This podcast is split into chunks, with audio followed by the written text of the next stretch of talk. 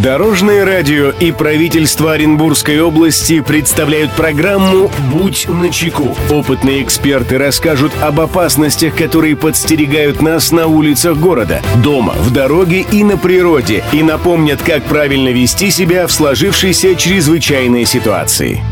Приветствую всех, кто в пути. С вами Андрей Зайцев, и мы заботимся о вашей безопасности. Будь начеку.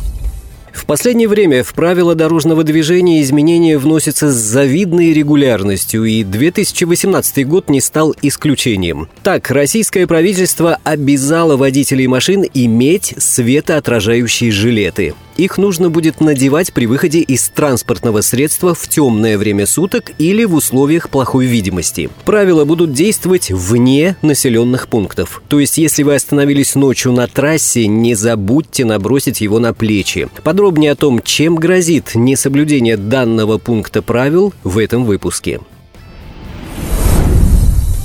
Здравствуйте, Дорожное радио. Слышал, что недавно вступил в силу закон, где водители должны иметь жилеты со светоотражающими элементами. Расскажите, обязан ли я иметь такой жилет в своей машине и предоставлять его в случае проверки инспектором ДПС? И вообще, что будет, если этого жилета нет? Штраф или что-то в этом роде? Спасибо, Дорожное радио.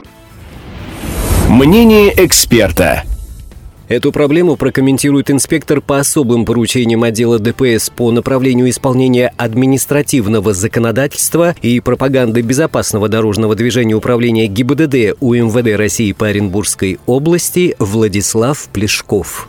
Постановлением правительства Российской Федерации от 12 декабря 2017 года номер 1524 внесены изменения в правила дорожного движения Российской Федерации, которые вступили в действие с 18 марта 2018 года. В соответствии с данными изменениями раздел 2 «Общие обязанности водителей правил дорожного движения» дополнен пунктом 2.3.4 следующего содержания. В случае вынужденной остановки транспортного средства или дорожно-транспортного происшествия вне населенного пункта темное время суток, либо в условиях ограниченной видимости при нахождении на проезжей части или обочине быть одетым в куртку, жилет или жилет-накидку с полосами светоотражающего материала, соответствующих требованиям ГОСТа 12.4.281-2014.